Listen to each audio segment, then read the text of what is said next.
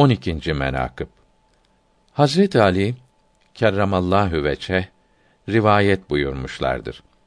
Ebu Bekr, Ömer ve Osman radıyallahu teâlâ anhüm hazretlerine uygun olmayan sözler söyleyen bir kimse vardı.